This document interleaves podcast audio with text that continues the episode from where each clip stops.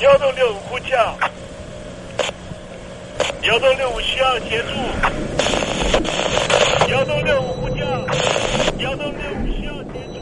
你在听吗？你在听吗？你在听吗？你在你在听吗？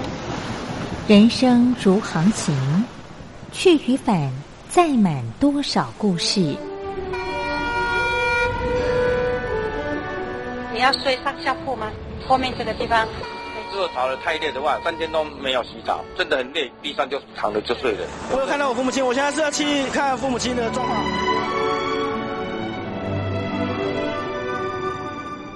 聆听故事湾，让每个故事找到属于自己的码头。我到了那儿以后，我们就往妈妈家去。我一到那边，就感觉我妈妈已经她能够活活下来都不容易。我知道，他没他没跟我讲，我也不敢问，好好苦。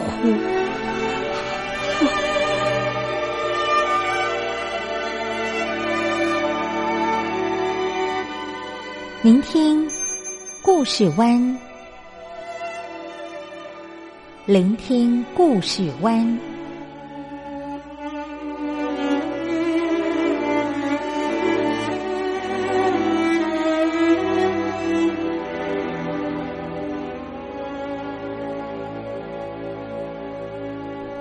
故事总有一个停泊的港湾。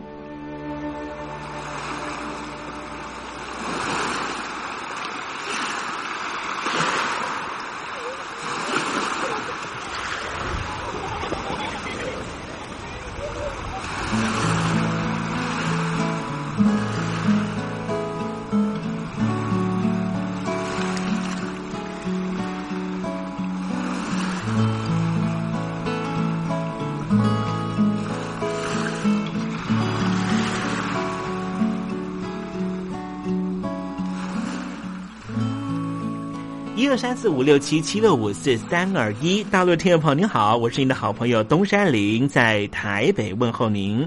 正在为您进行的栏目就是聆听故事湾，一二三四五六七七六五四三二一，全年无休，每天在空中为您服务。您在每天的凌晨三点十分，或是傍晚的六点十分，都可以在光华之声频道收听到这个栏目。聆听寰宇趋势，不用太多解释，因为聪明的你心中自有诠释。亲爱的听众朋友，我们的节目早晚各一次，听众朋友你可以选择最适宜的时间，和东山林共度这短暂的五十分钟的时光，就在光华之声的频道空中相见。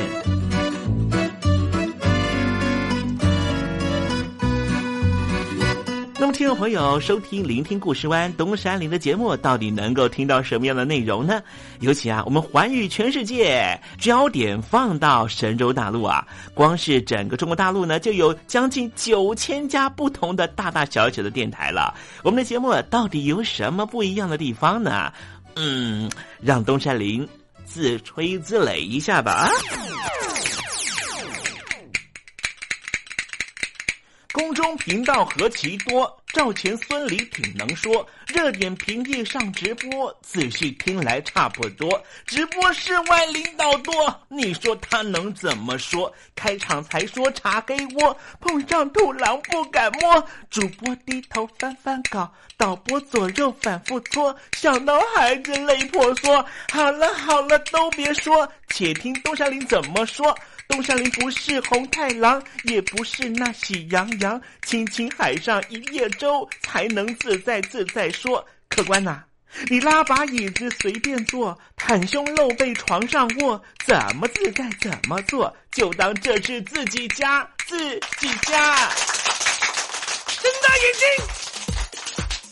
，show time！Hello，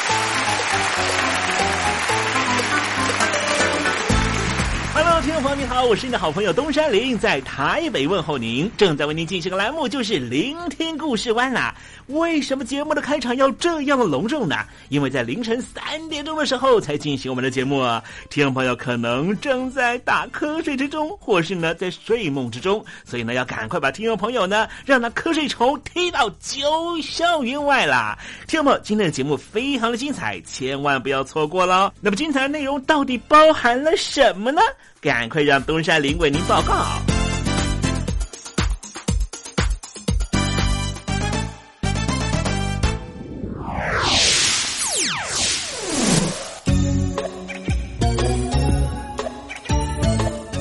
星期三，星期三，猴子去爬山。最近很多国外的朋友呢，都在关心的是这新疆的再教育营啊。呃，即便是这个北京当局呢，做了很多的解释呢，说不是啦，这不是在教育营啦，哈，在教育的部分呢，只是希望呢，让他们有新的工作能力而已啦啊。可是呢，有很多呢，接受了在教育营出来的朋友了啊，逃离了中国境内之后呢，吐露出了。真正在里面发生的事情哦，这是一个删除或是 erase 人家的文化，甚至呢还让呃这里的妇女呢直接做强制结扎的手术了哈，听起来是一个非常非常残暴的地方。为什么这个北京当局呢，对于新疆人、对于维吾尔族人呢，会有这么大的啊这种，也许是恐惧吧，或者是呢啊这么多啊不人道的作为呢？也许呢，我们再往前走一下，看一下，在一九五零年代那时候，在新疆进行的各式核爆，就已经让当地的维吾族人呢非常非常的愤怒了。待会在时政你懂得的环节里面，再跟听众朋友详尽的介绍。那么今天节目的下半阶段还为您进行另外一个环节，这个环节就是怎么吃不失智。Sunday, Monday, Tuesday, Wednesday, Thursday, Friday, Saturday，对你有一点想念，放心里面。Sunday, Monday, Tuesday。听众朋友，你们好，我是雨恒，深呼吸。你会发现，everything's fine。收听光华之声的节目，你也可以找到 happy day 的理由。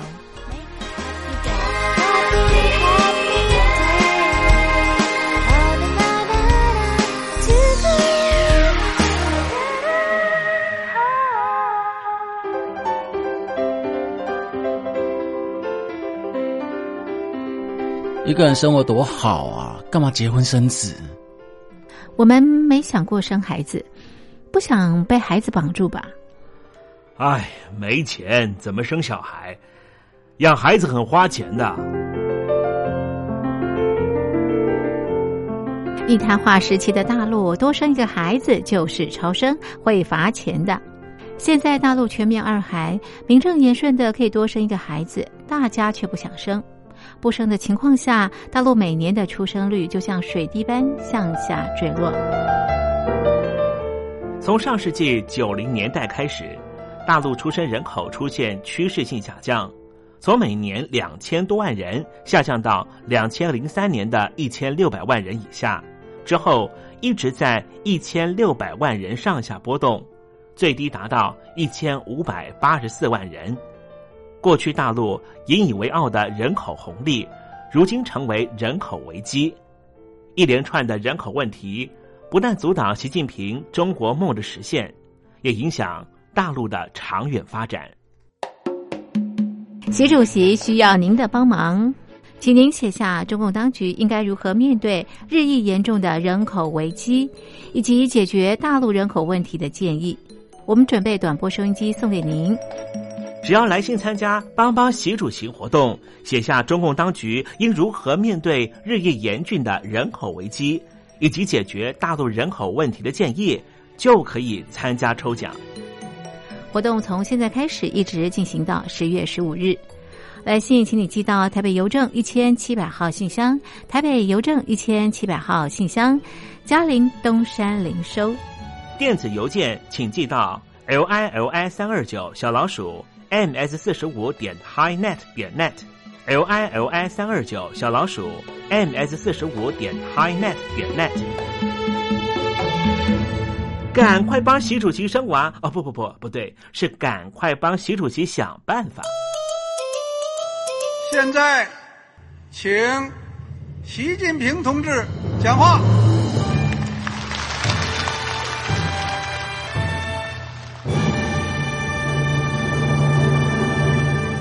中国梦必须紧紧依靠人民来实现。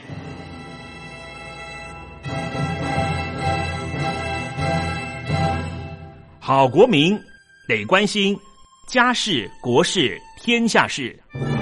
呃，谢谢发言人。我们注意到啊，现在那个外面有很多关于前中央政治局委员周永康的一些消息和报道。我不知道发言人对这个事情有没有什么可以呃透露、可以披露的？国家对于公事啊，不是什么东西都要公示的。我只能回答成这样了，你懂的。作为天津市来说，每年要偿还的这个。公路建设的贷款量有多大？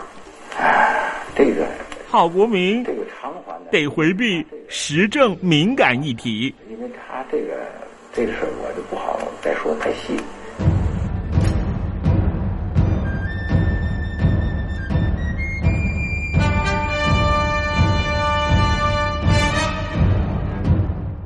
们要坚持人民当家作主，坚持人民主体地位。任何官方不宜说太细，期望您体谅的话题，尽在时政，你懂的。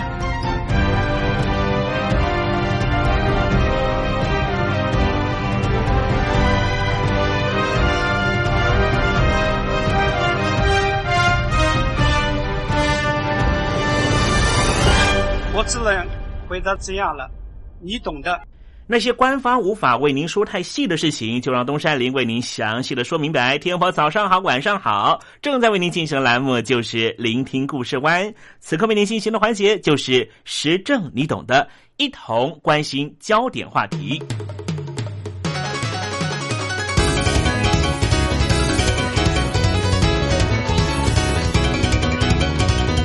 核子试爆是一件非常残忍的事情。美国在南太平洋的一个小岛长期进行核子试爆，北京当局也在新疆进行核子试爆。今天我们的节目就跟听众朋友谈一谈核子试爆的遗毒。我们先从一个小故事说起吧。有一位小男孩叫做安华托蒂，他说他永远忘不了漫天尘土从天而降的那个礼拜。那是一九七三年夏天，当时他还在新疆的小学就读。新疆是中国大陆最西边的省份，居民大多都是中国大陆的少数民族之一的维吾尔族。他回忆说：“满天尘土从天而降，整整长达三天之久。奇怪的是，完全没有风，也完全没有风暴的迹象。天空是一片死寂，看不到阳光，也见不到月亮。”他很好奇发生什么事。国小老师告诉他们：“这是土星上起了风暴。”安华托蒂当时信以为真，几年之后，他才知道这是新疆进行核子试爆产生的辐射尘。三十年后的今天，安华托蒂已经是一位医学博士，他正在主导一项研究，试图要揭露北京官方到目前为止都坚决否认的核子试爆的遗毒。就在丝路上的新疆罗布泊基地，在一九六四年到一九九六年间。总共进行了四十多次以上的核子试爆，产生的辐射尘可能导致于数十万人丧生。安华托蒂相信，这项研究将能够揭露辐射污染对新疆两千万居民的长远影响，包括可能祸延数代子孙，但是很少受到研究的遗传基因突变。他正和日本的物理学家高田纯合作，成立了罗布泊计划来评估这些影响。法国国家科学研究中心的穆勒博士，他是车诺比研究计划的共同主持人。他说，当他听到新疆的罗布泊核子试爆事件，他觉得这是一件非常遗憾的悲剧。同时，他也提供机会让相关研究的科学家从中学习到新的知识，同时验证我们在其他类似事件中学到的教训。日本的研究专家高田纯计算，新疆的辐射含量峰值甚至超过了一九八六年车诺比核灾灾变的时候发生的剂量。在一九六零年到一九七零年代，在新疆进行的核子试爆，大量散落的辐射物质混合沙漠尘土，成为了新疆居民受害的主要元凶。高田纯表示，某些核子射爆的核武当量高达了三百万公吨，这个威力是投掷在日本广岛原子弹的两百倍。高田纯表示。大约有十九万四千人因为暴露在强烈的辐射线下丧生，同时大约有一百二十万人受到过高的辐射剂量而导致白血病、恶性肿瘤或是其他的致命疾病。因为揭露了这样的事实，高田纯到现在仍旧被北京当局严格限制入境。再说到当年在新疆小学读书的小男孩，现在已经成为了医学博士。安华托蒂对这样的数据一点都不惊讶。讽刺的是，他在青少年时期对于家乡获得中国大陆最新科学武器的测试场还感到十分骄傲。直到他成为了内科医师，亲眼目睹极高比例的恶性淋巴瘤、肺癌、白血病、退化性病变和出生儿的畸形之后，他的观点才逐渐改变。一九九八年。安华托蒂假借医疗训练的名义移居到土耳其之后，才有机会说出这些真相。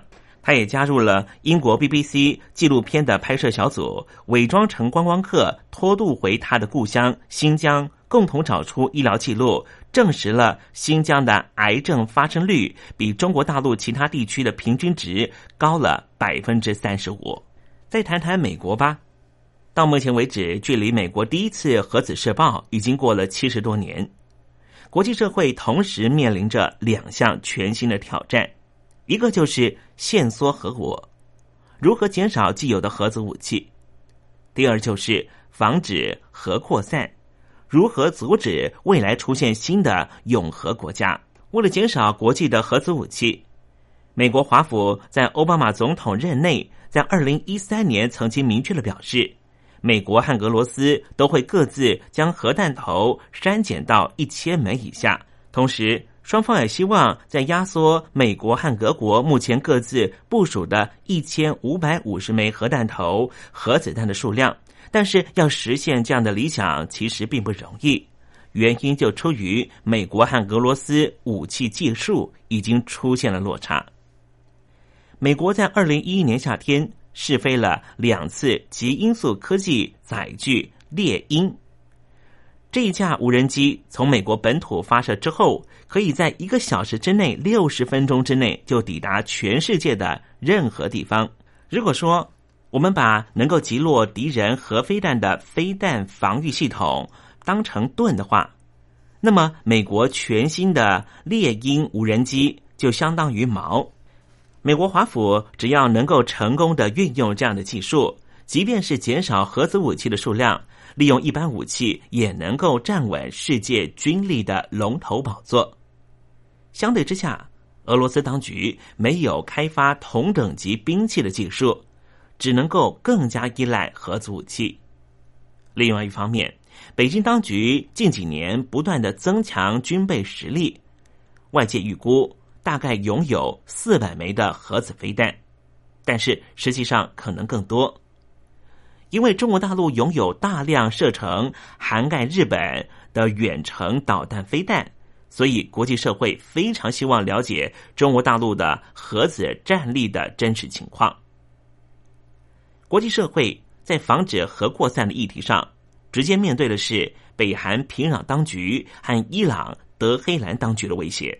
北韩为了促使国际社会能够接受他们已经成为永和国家的地位，祭出了多项强硬措施，引诱美国直接交涉。而美国内部也开始出现了另外一种声音，想要让北韩非核化，最终的手段除了政权移转，恐怕没有其他的方法。另外，伊朗的德黑兰当局虽然还没有发展到核试验的阶段。但是，作为核子武器的材料，铀的浓缩能力上却逐渐的提升自己的能力，让敌对的以色列坐立难安。外界预估，北韩和伊朗两国的核扩散，在未来仍将会是东北亚和中东地区纷扰的导火线。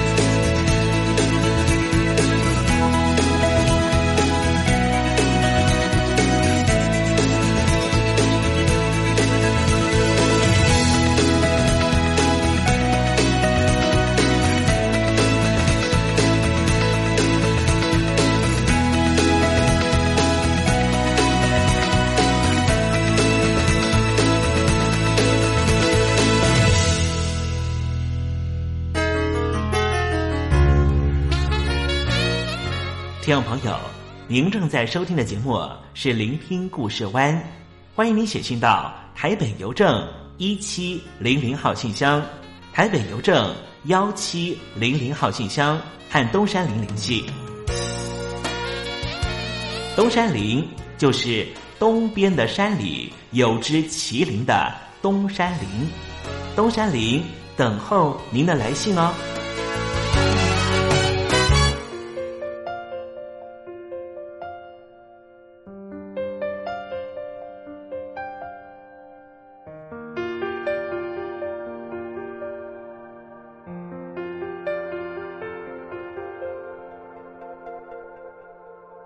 终于要对我开口，还好没有等得太久。这一个结果我已经想过很多遍了。认识你还没有多久，可一切那么熟悉呢？熟悉你的笑，距离微妙。刚好模糊我心跳，路边的餐厅恰好满座，雨伞也恰好带多，委屈时间像稍稍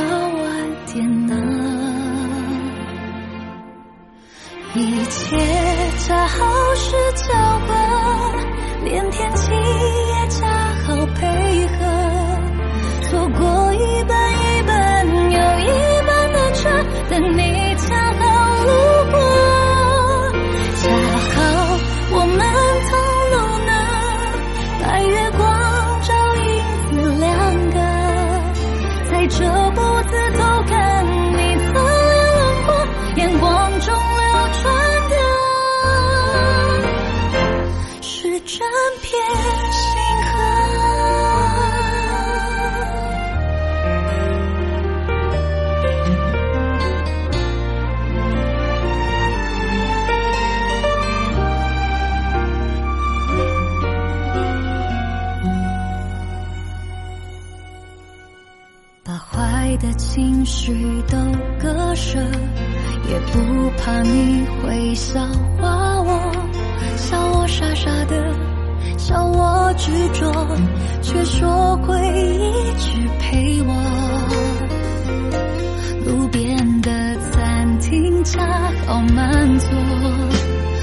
雨伞也恰好带多。回去时间想稍稍晚点呢，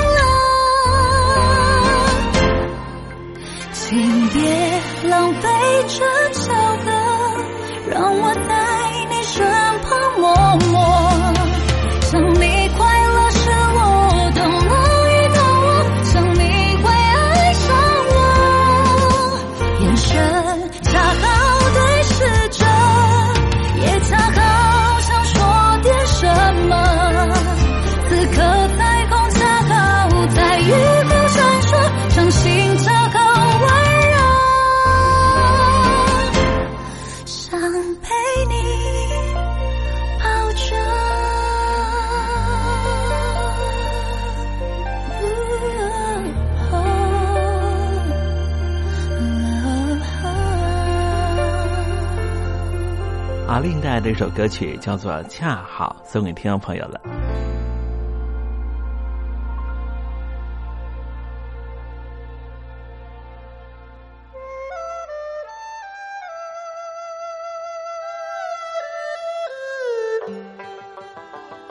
这是两岸中国人都喜欢的一首歌。小城故事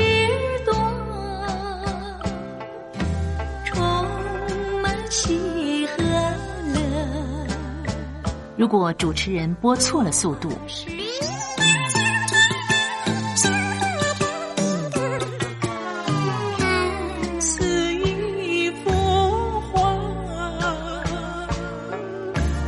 听或快或慢的走调歌曲，都不是听众喜欢的。人生境界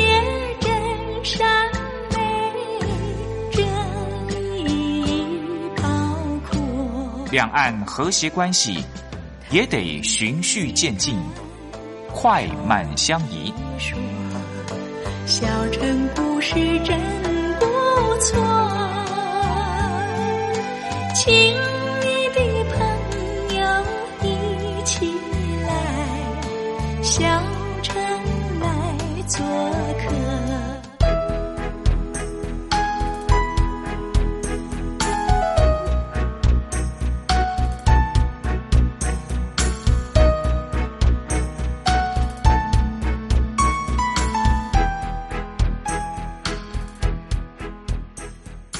活中少不了知性的真，生活中少不了理性的善，生活中也少不了感性的美。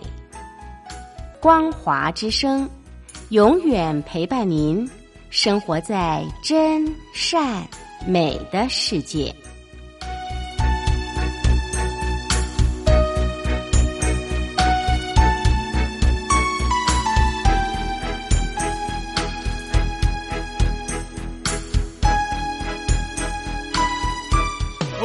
不过想唱歌给你听，就算没回应，没关系，我会唱完这最后一句。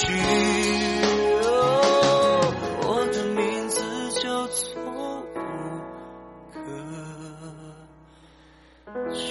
Hello，大陆的听众朋友，你好，没错，我就是吴克群。不管你现在在做什么，不管你现在在哪里，吴克群和光华之声在台北问候你。我只不过想唱歌给你听，用尽我全力，一首歌。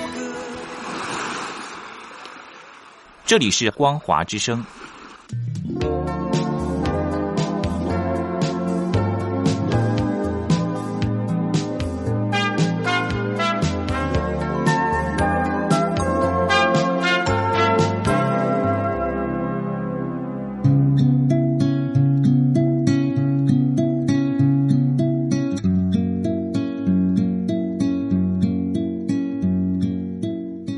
中国大陆有超过一千万名失智症患者，超过半数没有诊治，因为我们社会替他们贴上痴呆的标签。Hello，来了失智症不是绝症，及早发现，尽早治疗，可以减缓恶化。透过饮食，还可以避免患病哦。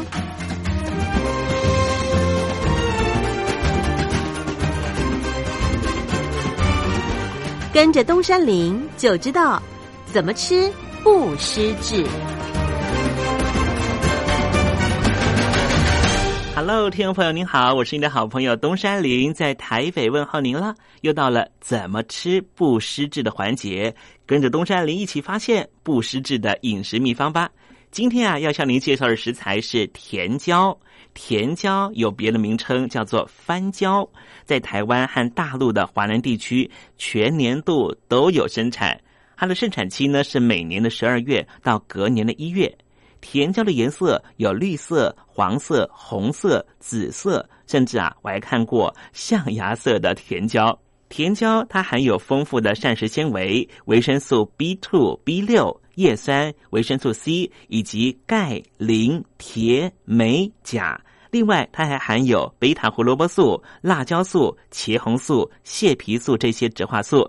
其中，以红色的甜椒所含有的维生素 C 和贝塔胡萝卜素是所有甜椒中含量最高的。那么，这些色彩缤纷的甜椒到底含有什么样的营养功效呢？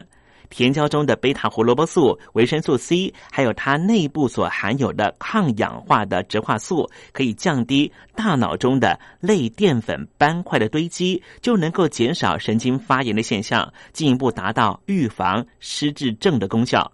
甜椒它含有很多的抗氧化的营养素，包含了维生素 C、茄红素、贝塔胡萝卜素、蟹皮素这些，它也都有保护血管的功效。同时，甜椒还含有维生素 B 六和叶酸，它也能够降低同伴胱氨酸的浓度。当我们体内的同伴胱氨酸浓度能够降低啊，就比较不容易有心血管疾病或是中风。另外，听众朋友要特别告诉您哦，如果您的家族里面曾经有人得过类风湿性关节炎，它是一种基因性的疾病，也是有遗传性的疾病，你就可以常常吃甜椒，因为它含有高量的维生素 C，因为它含有高量的维生素 C，就可以降低您罹患类风湿性关节炎的风险。天宝在吃甜椒的时候呢，大部分呢都是用生食的方式哦，就是呢和生菜沙拉一同来准备。常吃甜椒的朋友会发现啊，甜椒有一种非常特殊的气味，那是因为甜椒含有非常丰富的松烯。那么这种味道呢，并不会因为你烹煮的关系而消失，所以呢，甜椒也就不需要去烹煮了。同时呢，甜椒含有高量的维生素 C，经过高温的烹调之后会立刻消失，所以我们建议您还是生吃甜椒比较好。好了，今天向您介绍的食材就是甜椒，希望听众朋友广泛的运用在你每天的饮食中，和东山林一起迎向健康人生。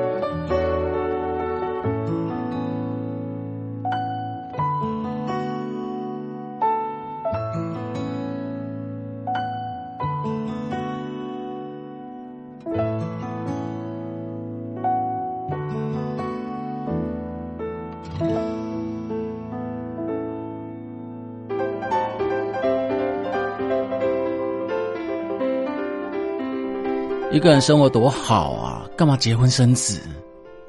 我们没想过生孩子，不想被孩子绑住吧？哎，没钱怎么生小孩？养孩子很花钱的。一谈话时期的大陆，多生一个孩子就是超生，会罚钱的。现在大陆全面二孩，名正言顺的可以多生一个孩子，大家却不想生。不生的情况下，大陆每年的出生率就像水滴般向下坠落。从上世纪九零年代开始，大陆出生人口出现趋势性下降，从每年两千多万人下降到两千零三年的一千六百万人以下，之后一直在一千六百万人上下波动，最低达到一千五百八十四万人。过去大陆引以为傲的人口红利，如今成为人口危机。一连串的人口问题，不但阻挡习近平中国梦的实现，也影响大陆的长远发展。习主席需要您的帮忙，请您写下中共当局应该如何面对日益严重的人口危机，以及解决大陆人口问题的建议。我们准备短波收音机送给您。只要来信参加“帮帮习主席”活动，写下中共当局应如何面对日益严峻的人口危机，以及解决大陆人口问题的建议，就可以参加抽奖。活动从现在开始一直进行到十月十五日。来信请你寄到台北邮政一千七百号信箱，台北邮政一千七百号信箱，嘉陵东山零收。电子邮件请寄到 l i l i 三二九小老鼠。Ms 四十五点 highnet 点 net，l i l i 三二九小老鼠 ms 四十五点 highnet 点 net，赶快帮习主席生娃哦！不不不，不对，是赶快帮习主席想办法。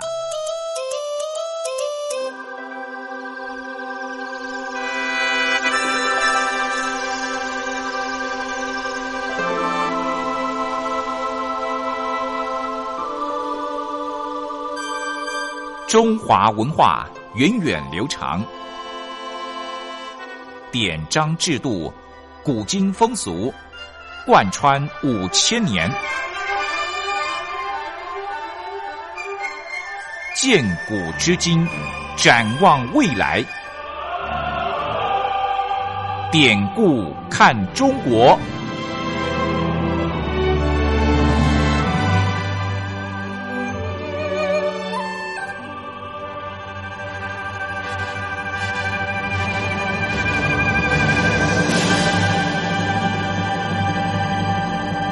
典故看中国。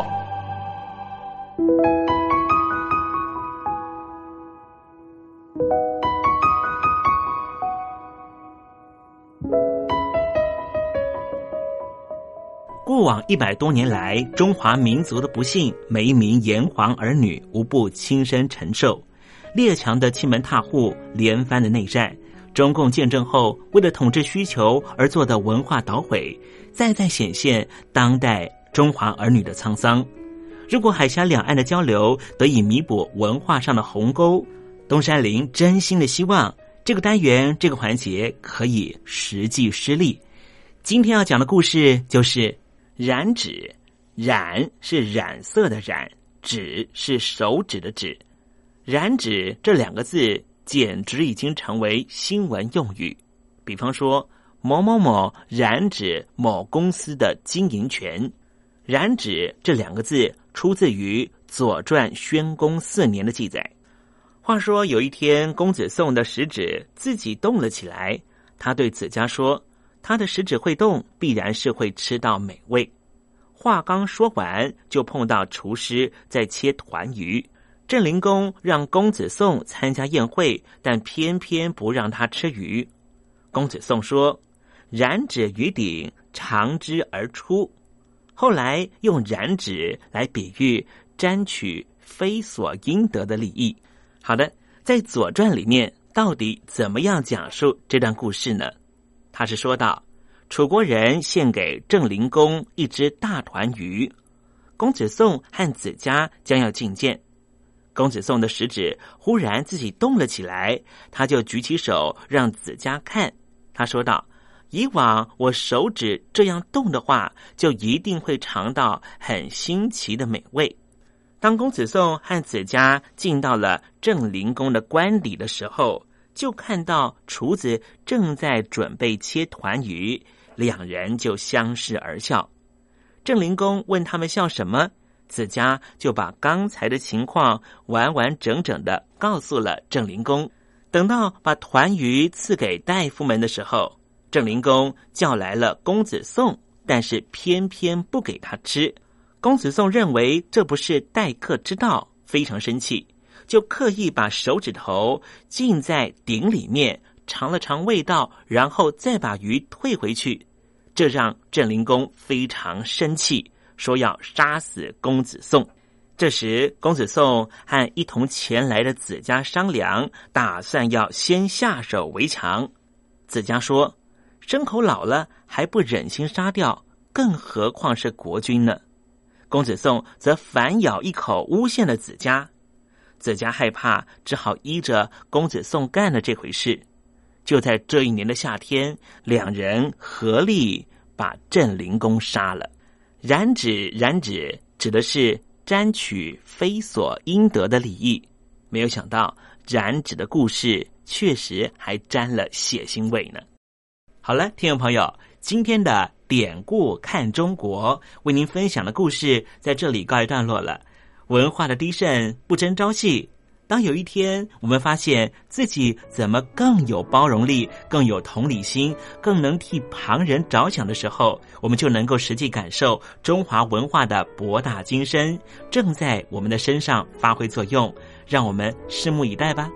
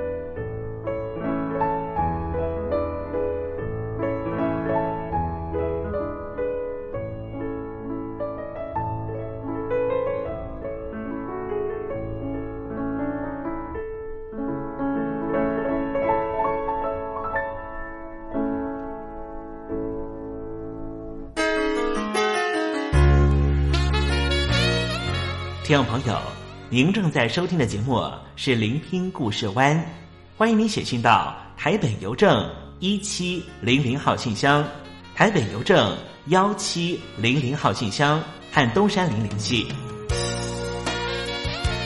东山林就是东边的山里有只麒麟的东山林，东山林等候您的来信哦。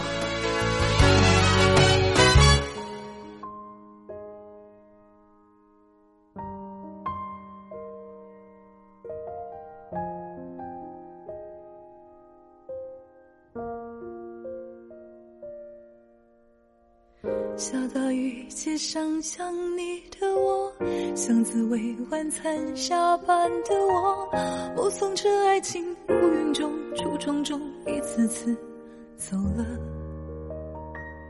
听你说爱他前的心动，看你讲分手后的心痛，他们都很美很对。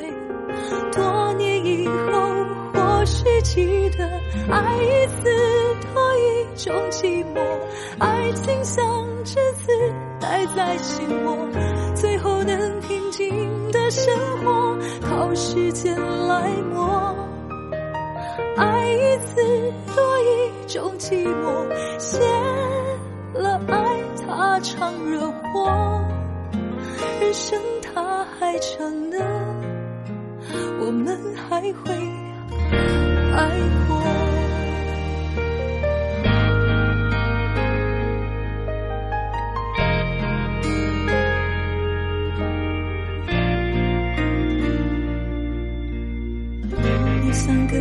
子哭着吹风，我说让孤单发挥作用。那么多恋情说不通又相同，一次次来过。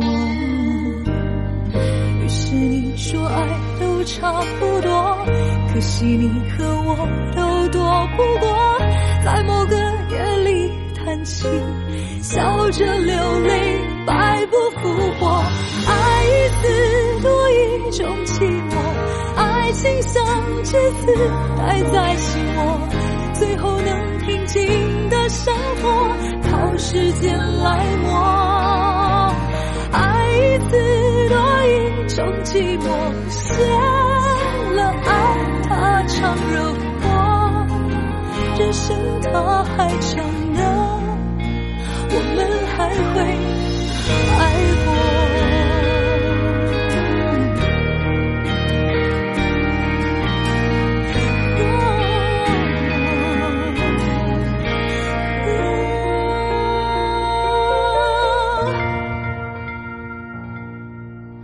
爱一次多一种寂寞爱情像只自带在心窝最后能平静的生活。靠时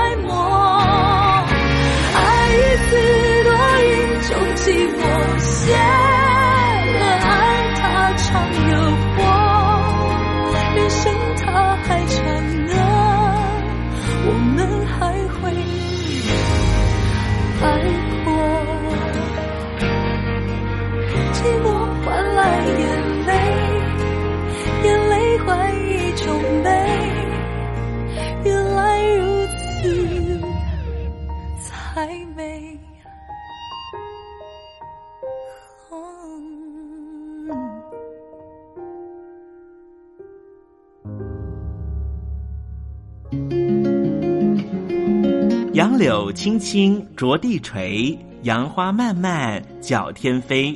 柳条折尺花飞尽，借问行人归不归？听众朋友，这首出自于隋朝的送别诗，作者是什么人已经没法考据了。但是诗句里面借由折下柳条送给友人的情节描绘，也确实传达出对朋友那份恋恋不舍的情谊。节目接近尾声了，要跟听众朋友说再见了。东山林不奢望明天和你在空中相会，只期望听众朋友明日一切平安喜乐。再见了。